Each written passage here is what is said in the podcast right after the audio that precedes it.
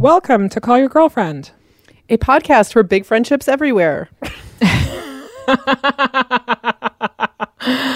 That was really good. Thank you. Um, who am I? I'm Aminatou Sow.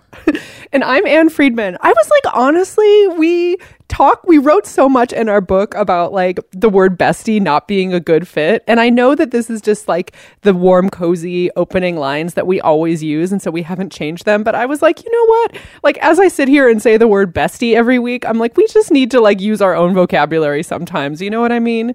Oh, I thought you were going to go the opposite way and say that you were reclaiming Bestie from the big friendship crowd. I was like, I'm here for that. From those haters who wrote Big Friendship, we're here Yeah, to defend was like, bestie. yeah, those big bossy haters who love vocabulary so much, they had to make new vocabulary. I'm like, what's wrong with Bestie? I Listen, we are saying this- presumptuous with our new vocabulary words, aren't we? All the time. we really are. But also, I'm saying this because I've been my for you page on TikTok is inundated by this like bestie meme. You know, where you just yell out to your bestie, but like, "Hey, bestie," and I'm like, "What?" Like, I want to participate in this. you do it every. You literally participate in this meme every single week we record the podcast. I don't know how to tell you this, Ann. I'm reclaiming. I'm reclaiming bestie from. from Okay, hey bestie, hi bestie. Ann, we are in a big friendship, not a best friendship. Oh I feel us spiraling out of control with this conversation. I mean, here's what's happening. The longer I go without seeing you, the more this podcast is going to spiral out of control, which is the thing I think that um is actually the glue that has kept us together all of these years is even though we live far apart, we see each other fairly regularly. Right. And I have not seen you um you know for like over a year now this week. It's true. We are we are kind of like spinning further from like the in-person touchstone of our friendship and things keep getting weirder and like more abstract. It's like it's like making copies on copies on copies or something where you're like is this is this the same? Like I think it is. I think I can see what we what the original looked like here, but it's like weird and different. That's how I feel too. Uh, what are we talking about today? Oh wow! So we have we have two things on the agenda today. Um, we are going to revisit our Shine Theory 101 episode, um, which originally aired in April of 2019. Even though we had been talking about Shine Theory for quite some time on the podcast before 2019, we did this episode as sort of like a let this live as a document, like a one stop shop for how we are thinking about the concept of Shine Theory um, and the power of collaboration. Anyway, so we wanted to revisit that. It is timeless, it is important. But before we get into that, um, we also want to talk about some new language and different metaphors to describe basically the same concept. Um, and to that end, we're talking to CNN journalist Brooke Baldwin, who has a new book out called Huddle How Women Unlock Their Collective Power.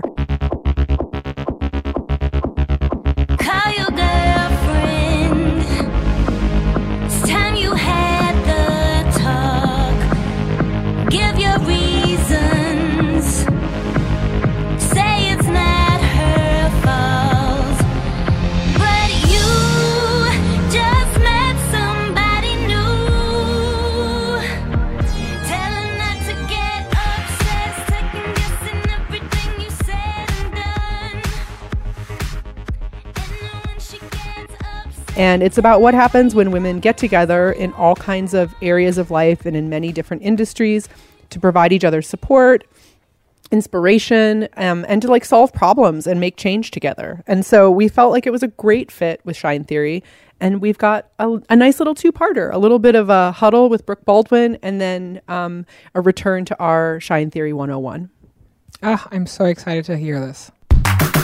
And hello, I'm such a fan of this podcast. This is awesome. It's a joy to have you here. Um, and I, I really have to start very, very 101 and ask you what is a huddle in the sense, in the important sense, not like in the football sense. Sure. Yeah, uh, no, no, I'm so glad you said that because, you know, I, I was trying to think of wh- what do I want to call this book? How do I think of a word uh, that, that embodies what I'm so passionate about? And so, first of all, you said exactly right. Like, you think of a huddle, it's, it's like a masculine male sport kind of word, right? And I decided let's use that word Let's, as women, flip it on its head and feminize it.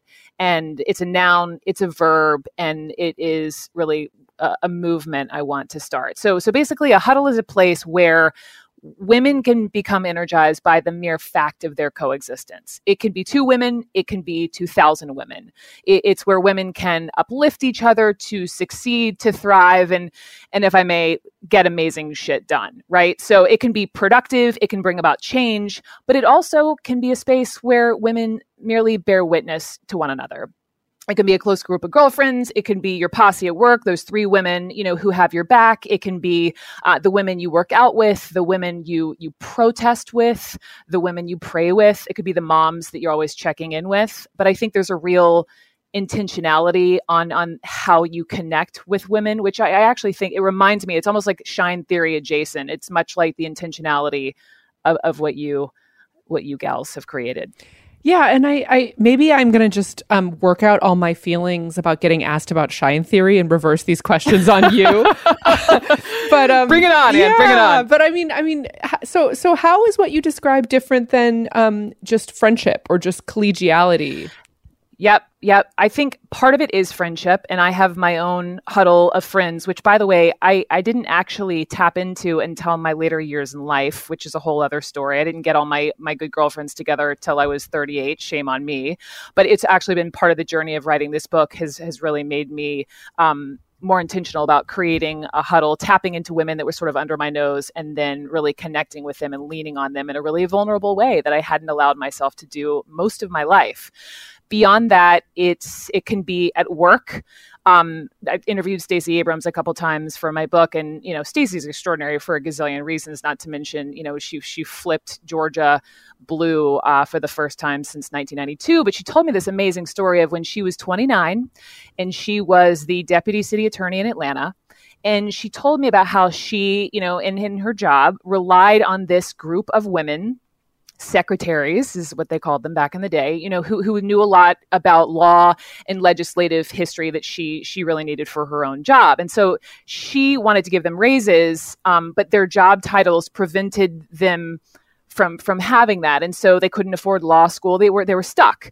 And so she sponsored them. And she she fought for them. She created this program that would then get them free paralegal training. And so that was more money more education and a bigger job title. So you could that that's an example of huddling with women. You know you heard Megan Rapinoe the the, the famed Megan Rapinoe talk about throwing down your ladders. And so that is another version of huddling where one woman is successful and she wants to bring other women up who are coming from from behind her.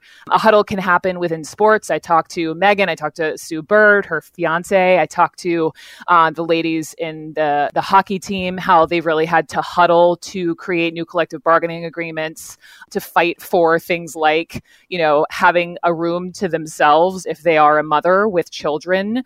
They you know talked to me about how they had fewer rights than even the NBA wives which is just you know it's just uh, it's just extraordinary. So within the sports world within the activism space um, moms demand action is this amazing group started by shannon watts and you know she was so moved and, and just gutted by what happened after sandy hook after all those precious children were were murdered and so she she started you know on on facebook she had i think just 75 followers and ultimately got enough momentum to what is now the largest grassroots uh, organization of women in this country, which is really the largest huddle in this country. And what she's doing, banding together with other women like Lucy McBath, Congresswoman from Georgia, to huddle to bring about what she would call gun sense legislation across the country. I mean, I, I could go on, and I could go on and on, but but those are examples of huddles, and not just within friendship. Yeah, and you know, one thing that that really struck me, the the phrase comes up, you know, throughout your book and you just said it again is lean on instead of um you know i mean maybe a more uh 10 years ago catchphrase that we have learned to associate with Yep, women. yep, yep. um and i i would love to hear you talk about that distinction a little bit leaning on rather than maybe leaning in You know, I want to be clear that I'm not at all throwing shade toward Sheryl Sandberg, and I read Lean In with the rest of you know everyone some years ago. But I think coming up in um, for my own story, I came up in this male-dominated industry. Like, let's be real, my bosses are men, my male colleagues make make the most money. You know, we're working on changing that. But and I cover, I spend every day sitting at the anchor desk talking about mostly our nation's most powerful men, and um, coming up in this industry I, I think I had to lean in so hard, like I fell flat on my face. And I realized in my young 20s, I was trying to lean in. I was trying to subscribe to the abundance mentality, but other women in the newsroom in my younger years just like were not having it. And eventually through my years my my two decades in journalism and in interviewing all these like extraordinary trailblazing women i was like what is the secret to their success and that is when i realized they aren't leaning in so much as they are leaning on one another. They are linking arms. They are throwing down their ladders. They are subscribing to the abundance mentality. They are, f- uh, forgive me, I'm, I'm going to drop an F bomb, but like my favorite motto is fuck sharp elbows in the sense that, you know, let, let's not compete with one another. Let's not have sharp elbows. Let's link arms and let's build a bigger table and get, get amazing things done, which is what most of the women I talk to, all the women I talk to in my book are all about. And I think it's it's there's more power in leaning on one another, in linking arms with other women to bring about positive change. And yeah, I mean, obviously, could not agree more. We are we are very very into that idea here. Um, I, you know, you mentioned earlier that you really did not maybe come to this quite so naturally or quite so early in life. And um, I wonder if you could talk a little bit about that process of noticing, Yeah. hey, the the the kind of way I want to be in the world is this linked arms rather than sharp elbows. That's, that's a great question. I, I think growing up, growing up in the South, raised by lovely parents, little brother, you know, I tried to, you know, crush it in all the ways little girls do. I, you know, did all the dance classes, did gymnastics till I realized I was going to be like Amazon tall, you know, did, you know, sang, sang in my high school choir when really my voice could shatter glass. But like, I always loved being part of a group. And I think, I think somewhere along the line, I think maybe the delineation point for me was coming into broadcast news and leaving uh, the comforts of my girlfriends in college. And instead of moving to the big city and all living in a studio apartment and building walls and like having that sex in the city lifestyle, I instead moved to, you know, small town America and it didn't have those girlfriends. And so I got out of practice. It's a practice. I got out of practice of leaning on groups of women. And certainly I, I have had amazing, amazing girlfriends. I have a big friendship with my dear friend Aki in San Diego, but they were all singular. And honestly, Ann, it took me, I mean, I'm embarrassed to admit it. It took me all through my career to the point where nearly I was writing this book and I was getting married. I met my husband when I was 36 so glad I waited, you know, got married at 38 and just shy of my wedding. It was when I got, I don't know, 10, 10 women together for the first time in my life. And I was like, Brooke, what the fuck took you so long? And the process of learning through my own writing and interviewing these women for my book also made me very aware and more intentional of how I wanted that in my life. And so this book is for women who maybe you already have a huddle and good for you. Um, maybe you have a lot of women in your life kind of under your nose, but you haven't activated your huddle yet. Maybe you feel lonely. I felt so lonely all through my 20s, especially where I was living in the middle of nowhere and didn't have good girlfriends to, to call. And so this has been an evolution for me personally. And at the end of this book, you know, I talk about what my huddle does for me. And I am massively grateful to them.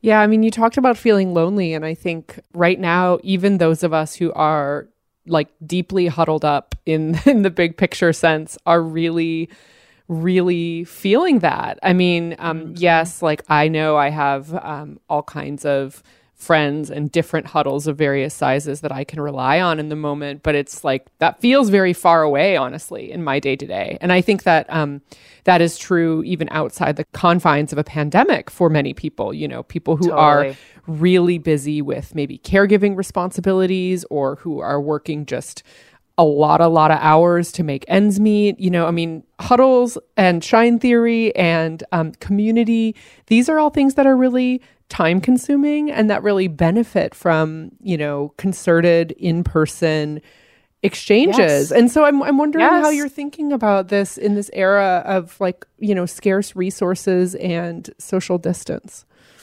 I mean, didn't you take for granted so many of your connections and in person interactions until we were basically all shut in a year ago? It's true. I would have told you I was an extrovert, but I did not really understand the depth of my need for those things. Yes. Yeah. For people, for human, for touch, for conversation. I mean, I leave it to military spouses who I talked to in the book too, who were like Jedi's on virtual communication, just because they they move, uh, you know, a dozen times in their worlds and knew what Marco Polo was before Marco Polo became cool. You know, I think I think during the pandemic, we have been forced to get creative, right? So we've gone virtual. Thank God for Wi Fi. I think that because of that, you know, for example, I work out almost every day. I try, I really do. I try. And I feel so disconnected from those women who, my, my, my workout huddle, the women who I love, like sweating and grunting with almost every day here in New York City. And so I now do it by myself on my yoga mat in a room alone, but I still feel that connection. It's hard, but I still feel that connection. And I talk to women uh, about that. Or even, you know, in the pandemic, the, these nurses, Emily Fawcett at Lenox Hill here in the city, you know, she talked to me about having her having her friend huddle who she's not been able to see, obviously because she's more exposed than than you and I are, especially last spring um, when it was really this epicenter of of virus in New York, and how in one day she had seen one day she had seen five people pass away, and she just went home and called up one of the her dear girlfriends, um, and just her girlfriend just gave her space and let her weep, and so. I think that we're all having to adjust and learn and recalibrate. But when we get out of this, when we get out of this, and Mm. my hope is that we will be huddling more than ever before. Uh, I hope that's true too. And I really just kind of want to leave us on that. I want to just stop on that sentiment of hope at this point. um, Yep. And I also want to uh, give you a chance to shout out someone or maybe like, you know, a few people in your core huddle. We love, Ah. we love that here. I love you for that. I'm going to shout out my huddle, who I've found and have activated the last two years. They know who they are. Aki, Allison, and Catherine. They have we. You should see our text chain. We talk about everything from are we too old from wearing jean shorts to mental illness to what do we do when we think we have a girlfriend's, you know. Father who may be voting for Donald Trump. That was a big conversation we had around the election. You know, we talk about everything. Nothing is off limits. And I just, I love you girls. Thank you so much. I love that. Uh, thanks so much, Brooke. It's been a pleasure. And thank you. You can get Huddle wherever you buy your books. We are partial to independent booksellers, um, very partial. That's like sort of an understatement, or your local library. And yeah, we also have all this stuff about Shine Theory um, at shinetheory.com if you want to see it written down in one place and um, have a resource to link to. And then there is the whole chapter of our book that is also about this concept. Our book didn't exist when we recorded this episode the first time. What? Definitely not. I am very excited to have this conversation. It is one that we've had in a meta way or in kind of like a side convo way, essentially since the founding of this podcast. We're going to talk about Shine Theory. Who is she? Who is she? Great question. The people want to know what is Shine Theory in more complex terms than just, I want everyone to be my friend. How do you define it? It's the operating principle of like our friendship, you and me. And it is also like a real, uh, and I believe this is on our website, like a commitment to looking at the people in your life and thinking like, would we be better as collaborators than competitors? Because that is often the frame that a lot of female friendship is like boxed into, right? Like it's cute that you like each other, but everything is zero sum game in life. And I had found that that was not true in my life. I can't think of anyone that was a close friend that I was ever competing with or was competing with me. And also, I find it really insulting that that is the only way that we have to talk about like women as friends.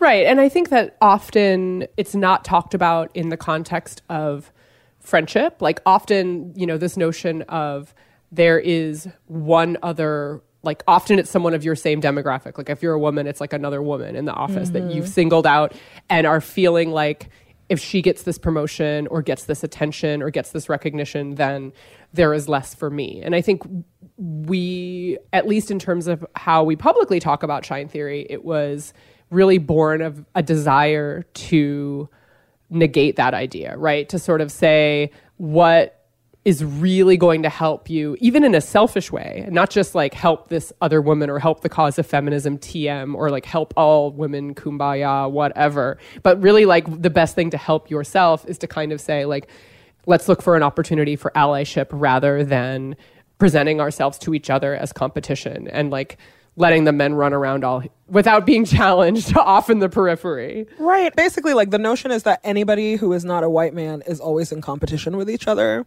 It's 100% a scam of heteropatriarchy that tells you that, right? It's like, while you people are fighting, the rest of us are just like like making stuff happen for ourselves.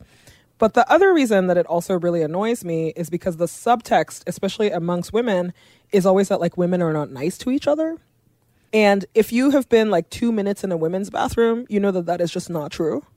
Hmm. And somehow that line of like thinking just like persists that women are just mean to each other. And I was like, is it true that some women are not nice to other women? Like, sure. Is it like a biological imperative that we feel? Like, that's nonsense. That is a kind of modeling that I wish had been around when I was younger because I definitely grew up in the mean girl years. That context, for me at least, is always important for remembering like why why do I do the things that I do? We're living in a not that like different political climates have been easier or whatever. I just think that especially this time that we are living in, it is so important to remember like what it actually means to be in solidarity with people and to be an ally with people. And Shine Theory really cuts to the heart of that. Yeah, I mean it's sort of like the golden rule applied to friendship and relationships in in a in a really concerted way, not just in a like be be kind to strangers way. Exactly. It's been now several years since we've been talking about this publicly, and one of the early critiques of Shine Theory, looking at you, Hanna Rosin, who wrote a piece for Slate, essentially saying, "Whoa, whoa, whoa! Is this advocating for only befriending people who you think are powerful or who can somehow help your career or improve your life because they've got it all together?" No. was was one fundamental misread. I think in part because we talk about it in the sense of like if you feel a feeling like envy or competition, usually it's because you see yourself as an equal with someone or you see someone as like maybe like like slightly ahead of you whatever that means in some kind of career or life category. And and so that's like when envy tends to crop up which is why we start talking about shine theory which is not to say that like the only way you should be making friends is if it's like someone who seems more powerful or you have something a possibility of gaining something from. Like think about our friendship right? Like we've been practicing this since day one when like let's be real neither of us were that powerful Right. When every, like, we would go to happy hour and everybody would look over our heads to see who was more important than us, even though we are tall women. Yes, I remember those days. well right and i, and I to feel be like clear, to be clear, we're still in those rooms. so that's also fine. but also like that idea of like we both took each other very very seriously even at a time when perhaps our like professional resumes or whatever did not reflect the great things that we were both capable of i think about that a lot right is like that is the essence of shine theory of like we're gonna see what's great and amplify that about each other and come up together not like i'm gonna find someone who's already doing great and affix myself to them 100%. Like, Shine Theory is looking at your own friends and being like, we are going to just like make things happen. We talk a lot about Shine Theory with people who are younger than us, I will say a lot of times.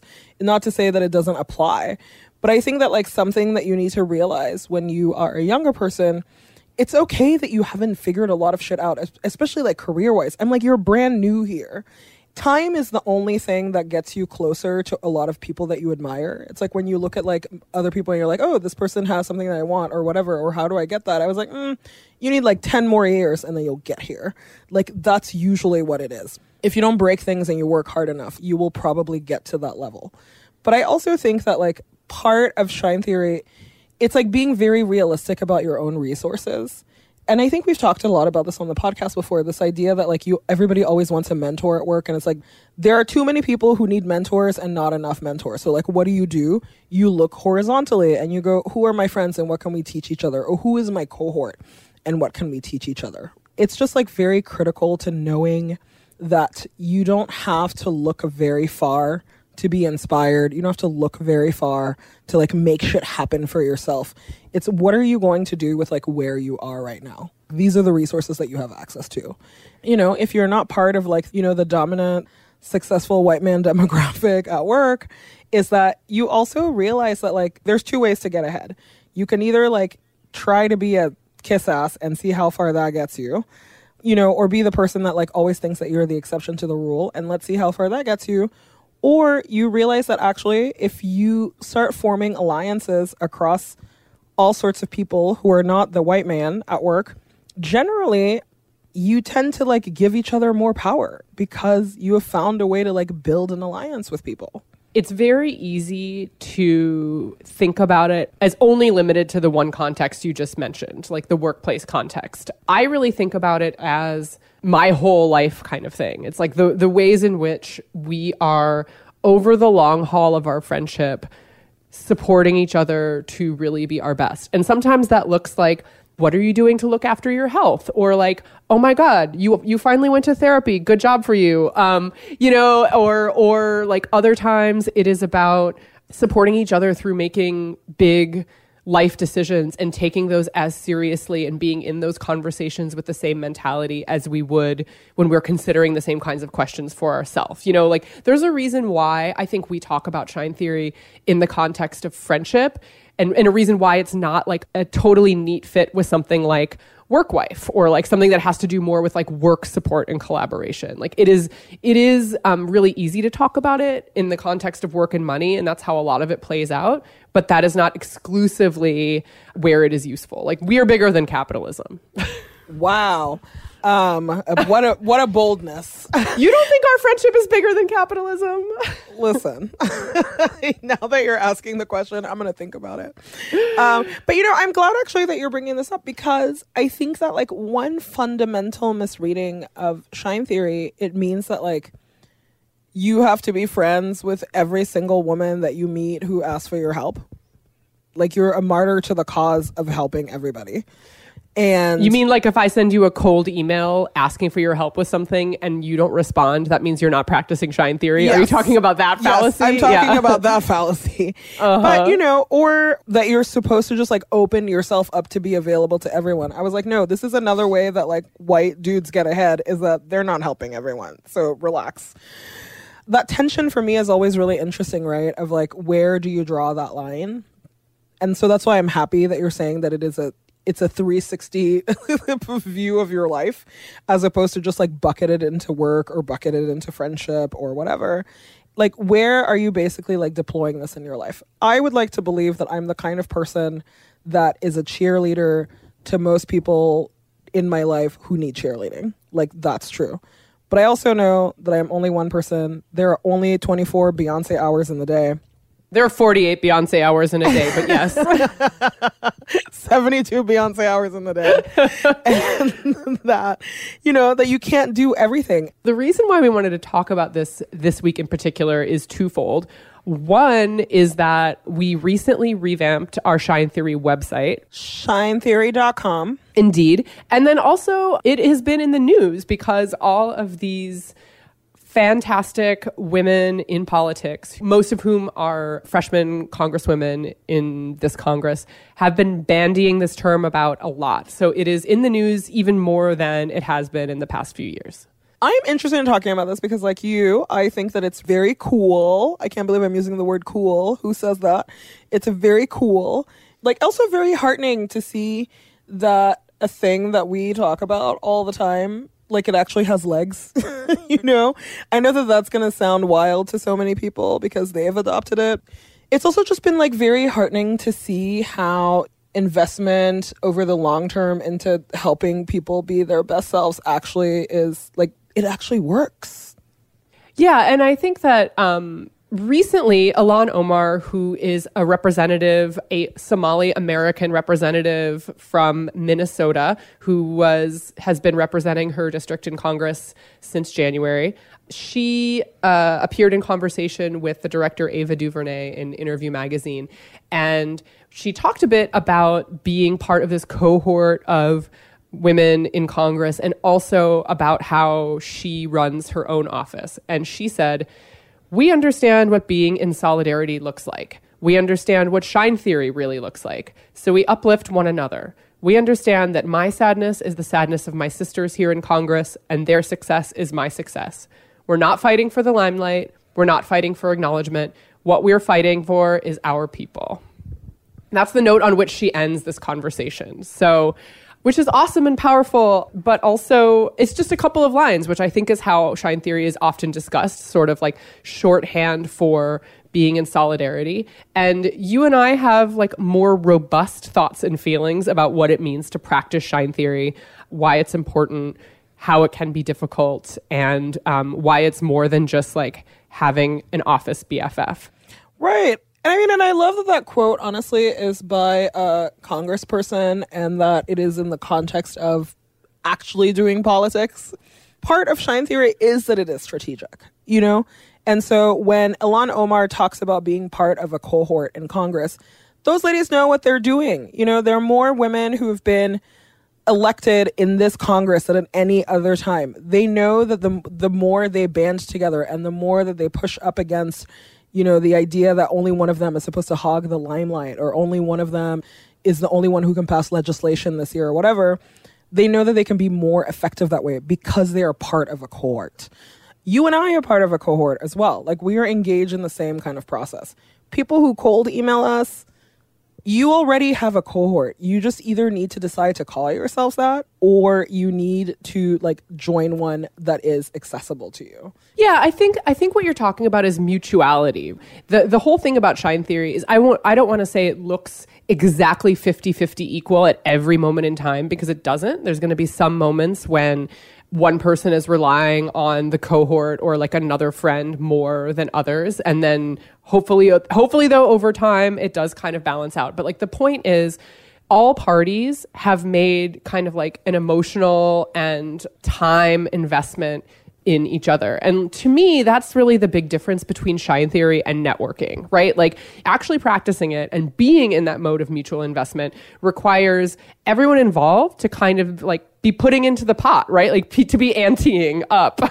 that's something that gets lost in a lot of like feel good, almost like marketing branding speak about shine theory. Like it's one thing to just say like oh we're going to all get together and it's going to be shine theory. And it's like that's not actually true if it's a room full of strangers. I think there's potential for shine theory there but that's very different than saying like how are we really going to long term invest in each other and help everyone get where they want to go? Right. Making a mutual investment in people also means that there needs to be a base level of trust generally. what? And I know, mind blowing. And uh, you know, it's so need- deep already i love it I'm telling you that you you need to trust each other or you're working towards developing that trust. I think that that's also just very important. All of this to say that it's really hard to be accountable to strangers.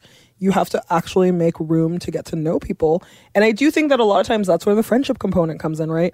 Basically, if you're practicing shine theory with enough strangers and you guys are mutually invested, of course you are going to become friends. But it's also true that if you are also friends, you have a baseline of trust and you have a baseline of accountability that you can build on as, you know, you try to dismantle um, white heteropatriarchy. Ugh. Let's take a little break and then we can talk a little bit more about what uh, shine theory actually looks like, some of our favorite examples, and also some like maybe pitfalls or threats to it or like what it isn't. Because I think in some ways that's the easiest way to understand something is to be like, that isn't it.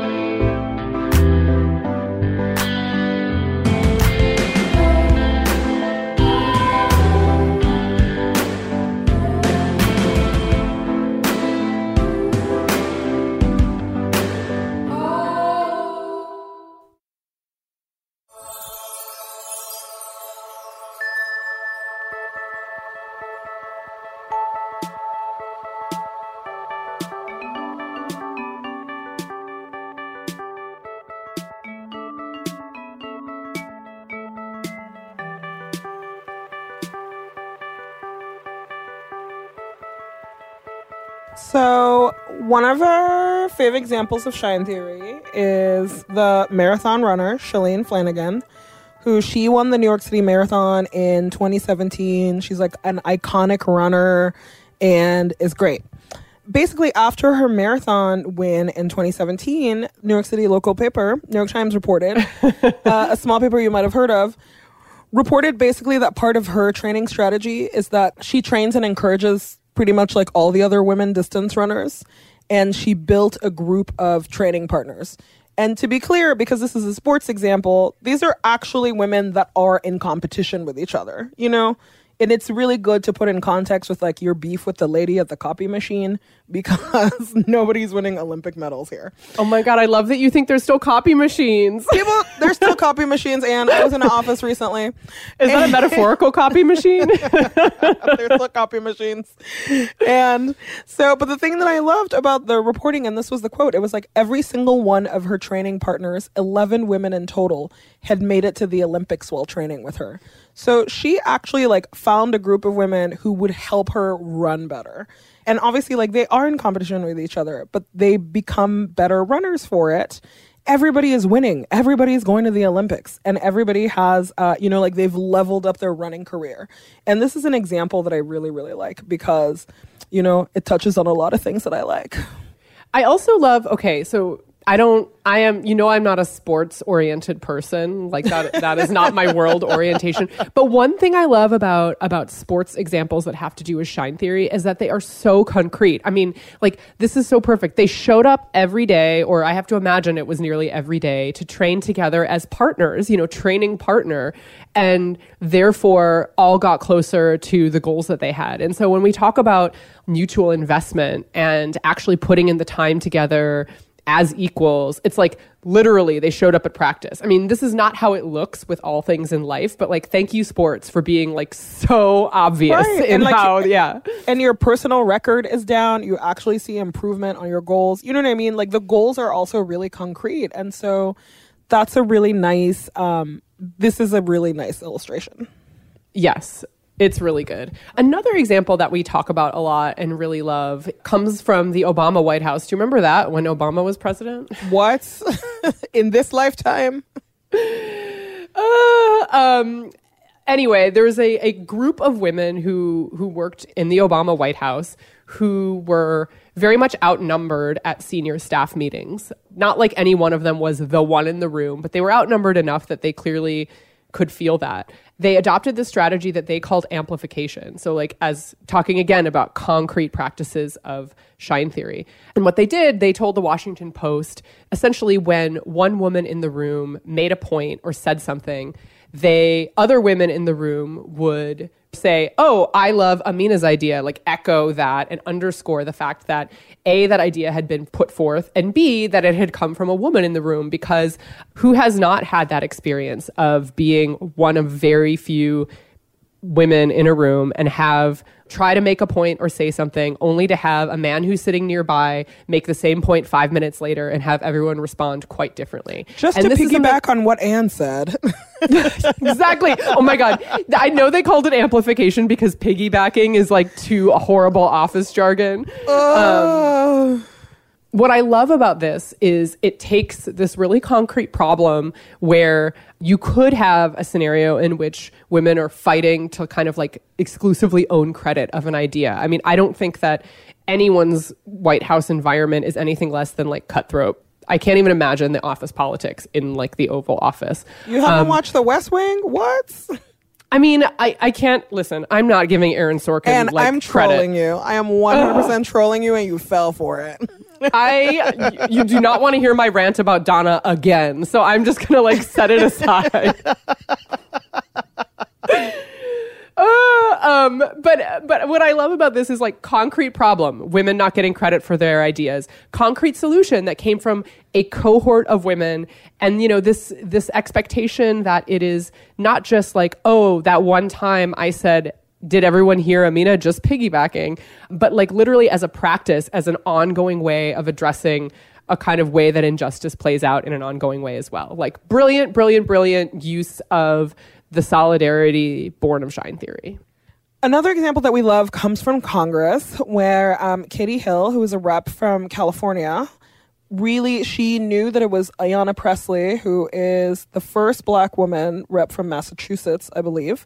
She really knew that it was Ayanna Pressley's like dream, dream, dream, dream to get the same Capitol Hill office that Charlie Chisholm had. And the way that you get an office in Congress is that it's some sort of lottery system for the freshmen. Katie Hill was like had a higher number in the lottery, which meant that she would get called first. This is just like the NBA draft, but for offices. Can you believe it? Would watch it live. I would watch this live on C-SPAN.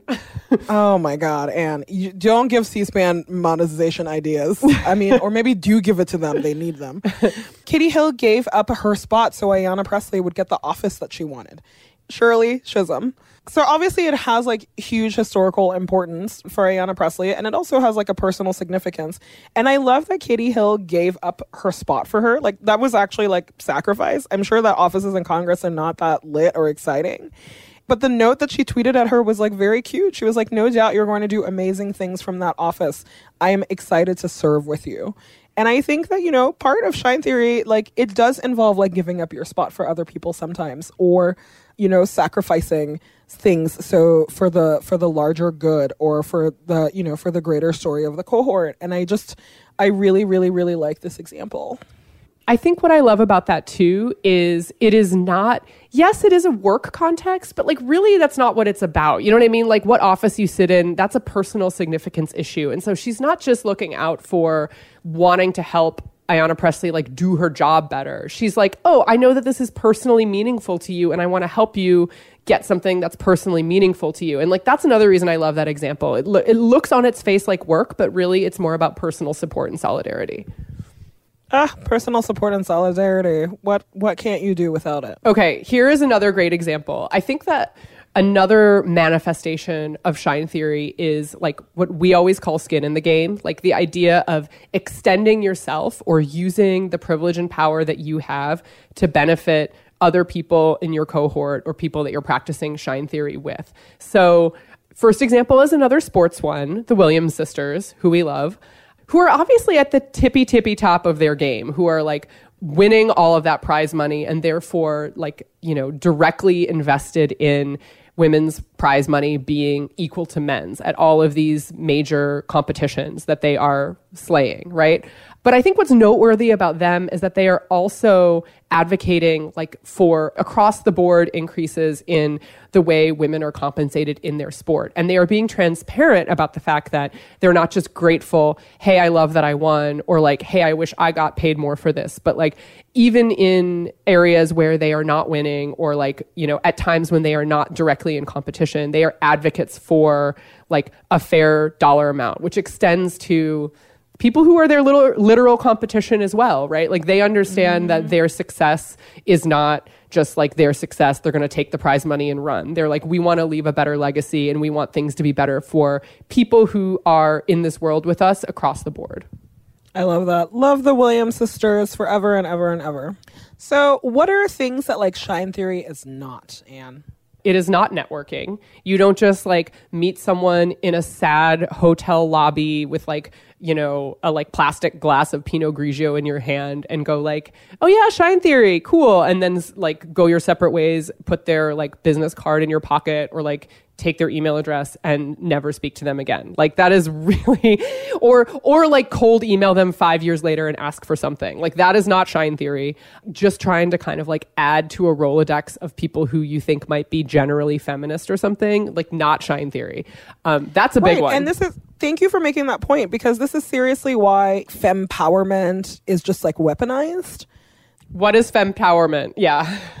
basically there's a reason that we're not running like uh shine theory conferences that you could come to you know or that we're not on the speaker true and it's not to say that like we haven't had those opportunities like we're not on the on the speaker circuit like going to every big bad corporation saying like here's how shine theory can help you recruit more women in your business and here's how it can there are like clear reasons that this doesn't work.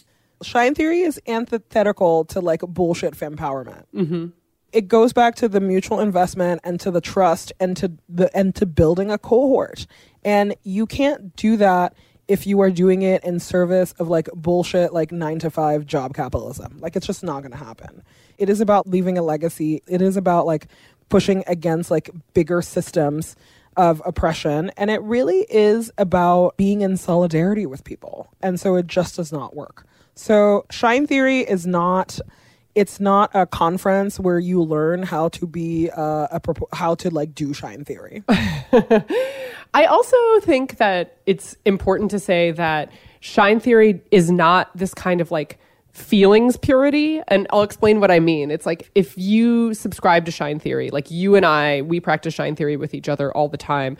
That doesn't mean I never feel any level of jealousy or envy or like I never feel bad about my own work or about my own life. Like feelings are feelings and you're going to have them. And like just because you are feeling some kind of way about yourself or about someone who um, who is a friend or someone in your cohort, like that doesn't that doesn't run counter to shine theory. I think um, feelings are going to happen. What does run counter to shine theory is if you let those feelings become a driving force for your action. So it's like the difference between I feel jealous and I'm going to have an honest conversation about what that means for what I want for my career or I feel jealous and I'm going to like take a beat and consider where that's really coming from versus I feel jealous and I'm going to try to undermine or maybe isolate myself from this person that I feel jealous of, right? Like it's it's this kind of gap between this is why we talk about practicing shine theory. You can have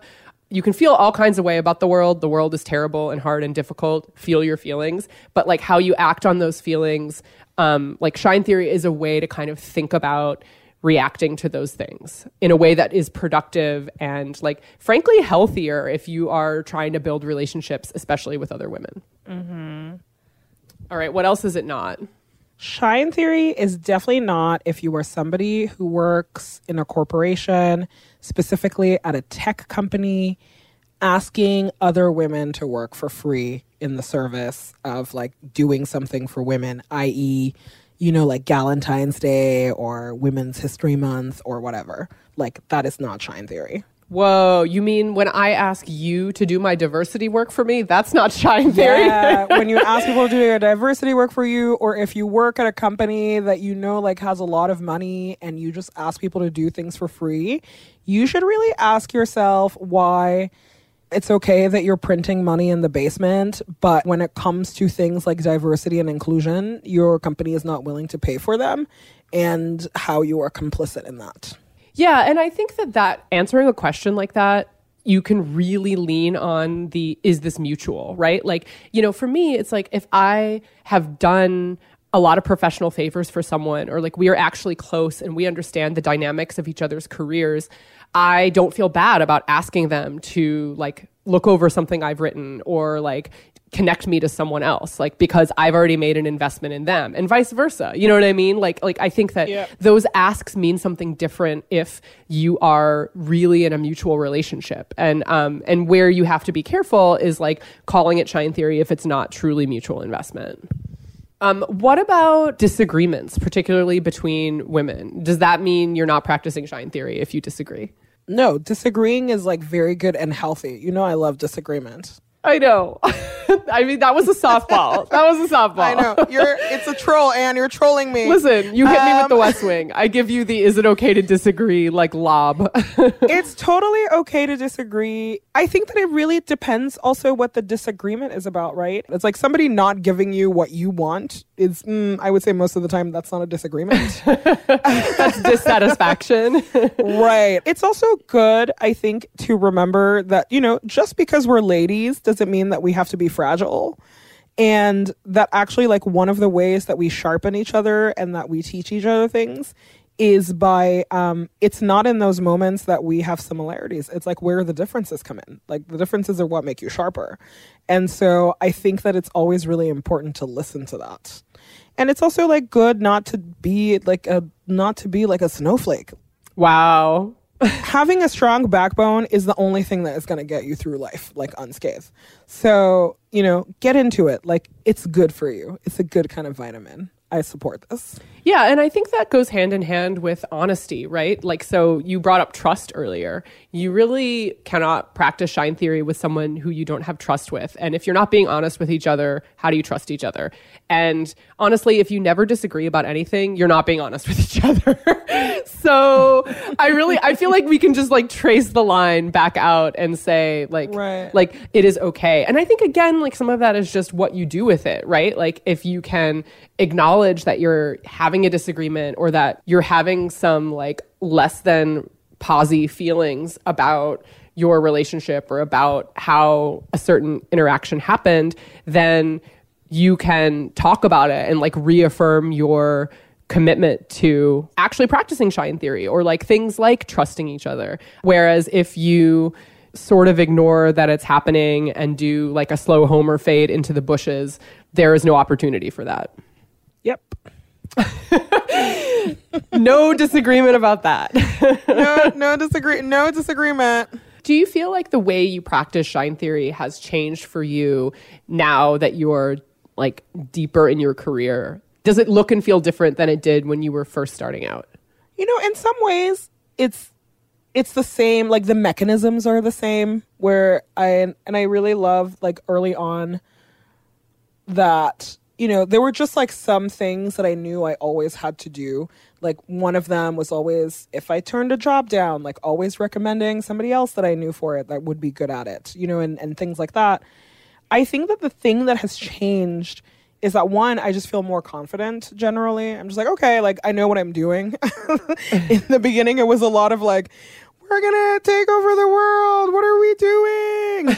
you know, and I think in the beginning it was a lot of like psyching each other up, and then with a lot of wins, like and a time, honestly, just comes more confidence. A thing that has changed is that I definitely feel I don't feel as helpless as I used to, and that's also just true. I'm like I have acquired like a minimally small amount of power since then, so like that's fair. But I think that I just have bigger goals now too, so that's the new challenge. And I think about scale a lot more than I used to. So I think like the answer is yes and no. It just depends. What about you? I think it's changed for me a lot, which is one reason why I asked you that. And I think I really relate to what you're saying about sort of as you gain power and confidence, the ways that you practice shine theory and lean on people in your life have evolved.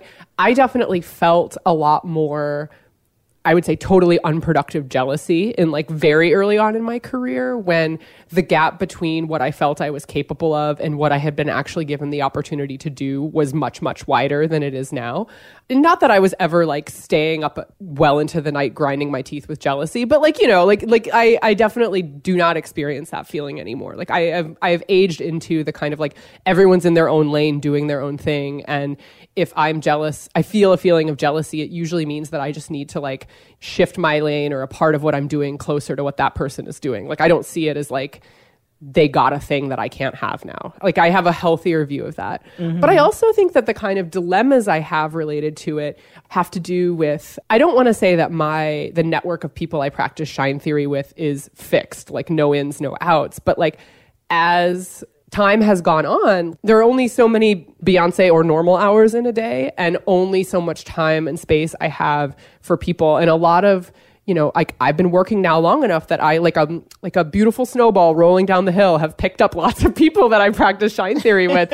and so, you know, if you're really thinking about the mutuality question of like how am I how am I being like a true shine theory partner with those people it's like there's just less space to meet someone new and add them to that group in a way that feels meaningful. And so i think that that is like a, like a little bit of a of a struggle. I mean i think it's sort of an inverse relationship with power. Like when i i had very little power i had a lot of feelings related to that. And now that i have more power you know professionally and in my life in other ways like thinking about um how i use it and in service of what and is a different kind of challenge. I will say that like the the feeling and I don't know if you've experienced this too like as I get more kind of secure and stable I guess in my life and in myself and in my career feeling like I can really make a meaningful positive difference in the lives of people I practice shine theory with like oh like you have a book out I can like you can come on the podcast and talk about it or like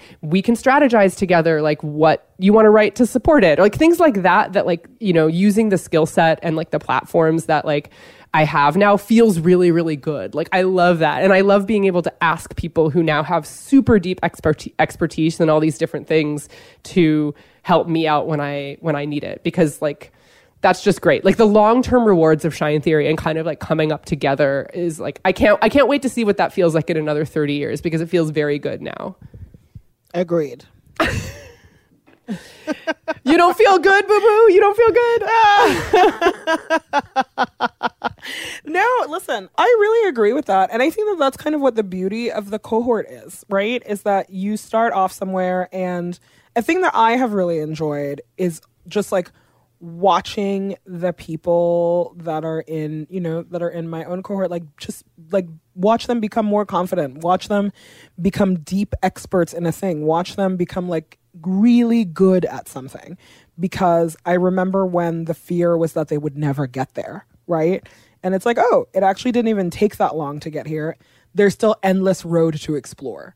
And you've already hit like such high milestones. That is a really, really good feeling. I agree. And again, like this is why we say like mutual long-term investment. It's like we are not cashing in these in- or cashing out these investments yet. Like we are just watching them rise. I love that. Right. You know, and I think that the other thing too that's really good about that is listening to you say that, you know, you're happy that you have a platform where you can like host your um, you know, your friends who are experts or whatever. The inverse of that is also true. Is I was like, well, damn, you know, like I'm working on things and I'm so happy that my pals have like have have figured it out now you know? Like they also have platforms to offer me and they will sit down with me and help me figure out like what is the best way to to make something that i'm doing make it even better. And it's just like that's the part of the give and take that is like really really cool. Wow i've now said cool twice today. Who am i? Who are you? I this is like this is a post vacation you just like using I know. the word I just cool. sound. I just, I just sound like an old dad. You know, I'm just like, oh, isn't it so cool? All your little friends. like, Isn't Shine Theory cool? That's how I feel. Uh, stop it. It's also just like always a reminder to me that being young is just a foolish game because these are the parts of like getting older and watching time pass that are it's just like very very rewarding. Where you're like okay cool. Like i remember cool i said it again. I remember a time and where we used to sit around and we were like plotting what we wanted to do or you know had these like goals that seemed so big then and now we've like lapped them 10 times over. And that feels amazing to me that we watched each other do that I feel really I feel very emotional when you say it like that. Like I can picture the exact dirty couch where we we had these conversations. exactly like dirty couch no bra like dropping hummus on everything you know like not being invited to a thing or just like living our boring lives you know not to say that my life is is exciting now but just like you know that feeling of like you really want something you just really want it and you don't know if you're ever going to get there. And it sounds so foolish to like think that when you're 25 and it's like well welcome. Now you're there and you have now you have different problems. And also on a happy note you you have like bigger challenges to get to. And so it just feels less impossible. It also feels less impossible when you do it with people by your side One hundred percent. I also different problems. A memoir I would read about just all the problems in different stages of life. oh my gosh don't you think this i think about this all the time like i remember i remember a time where i wanted kind of the life that i have now and truly it felt like like you could have told me that I, w- I would meet a martian first and i would have believed that more and then now that i'm here i'm very aware that there are just times that i am not grateful enough you know and i don't have enough compassion for myself and i'm not um I just, you know, like you just forget. You like grind so hard, and then you get to a level, and then you're like, ah, like there's the next thing that I want, and you don't take a moment, a moment to pause and be like, damn, I did that. I like actually did that, and because I did that, it means that I will probably do the other thing too, and it just, I don't know. I just that's my problem. I never take enough time to be thankful and to really reflect and to have a little bit of compassion for baby Amina. So I'm trying to do that more. But what's also funny in hearing you say that is like, yeah, like I knew you in the era when you thought that this wasn't possible. And not that I wasn't, um, you know, compassionate toward your feelings about how far away it seemed, but I was like, oh yeah, obviously you'll get there. Like, like this is my 100% not surprised face where I was, I was more shocked, like in you know, you know, 10 years ago when it was like people were looking past you at parties or whatever, just being like, who are these total dum-dums? Like, why are they not like Losers and total losers? Exactly. losers. I guess what I'm trying to say is I have always been like Team Amina's Best Life TM like since day one, and so therefore I am like very happy to hear you say that. But also I'm like, mm-hmm, yep, yeah, knew this was gonna happen. Uh huh. You know, like I don't really feel the same level of like shock at it, and like that's like the, that is I think something that um I don't know. Beautiful shine theory moment of just like I I always knew you would get here. Listen, but this is why I think it's so important to do this journey with people because those people are your witnesses. When you don't remember, those are the people that will remind you. So thank you for reminding me. Always here to remind you, forever and ever. We made it. we made it to a middling podcast. Yeah. I thought you were gonna start singing. Looks like we made it. Um, Listen, you know that's in my heart. I know it's in your heart. I'm like the country. The country ballad for this moment is what's in your heart.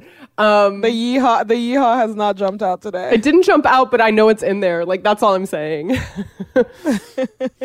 Go to shinetheory.com if you need any more information. Uh, and I'll see you on the internet, boo boo. See you on the internet. Um, our book, Best Friendship or Big Friendship? Our book, Bestie Friendship. Just kidding. Bestie Friendship Vibes. Um, We are the How to- worst marketers. Like, I know. Bestie Friendship Vibes. How to stay closer and closer to each other. oh, winky face. Okay. Um, Stiletto on the book cover. I love you so dancing much. woman emoji. Yeah. Baby in the briefcase. love you. See you on the internet. You can find us many places on the internet callyourgirlfriend.com, Apple Podcasts, Spotify, Stitcher. We're on all your faves. Subscribe, rate, review, you know the drill. Call us back, leave a voicemail at 714 681 2943. That's 714 681 CYGF. You can email us, callyrgf at gmail.com. We're on Instagram and Twitter at callyrgf. And you can buy our book, Big Friendship, anywhere you buy books, but we are really partial to independent bookstores. Our theme song is by Robyn. Original music composed by Carolyn Pennypacker Riggs. Our logos are by Kenesha Sneed. Our producer is Jordan Bailey. This podcast is executive produced by Gina Delvac.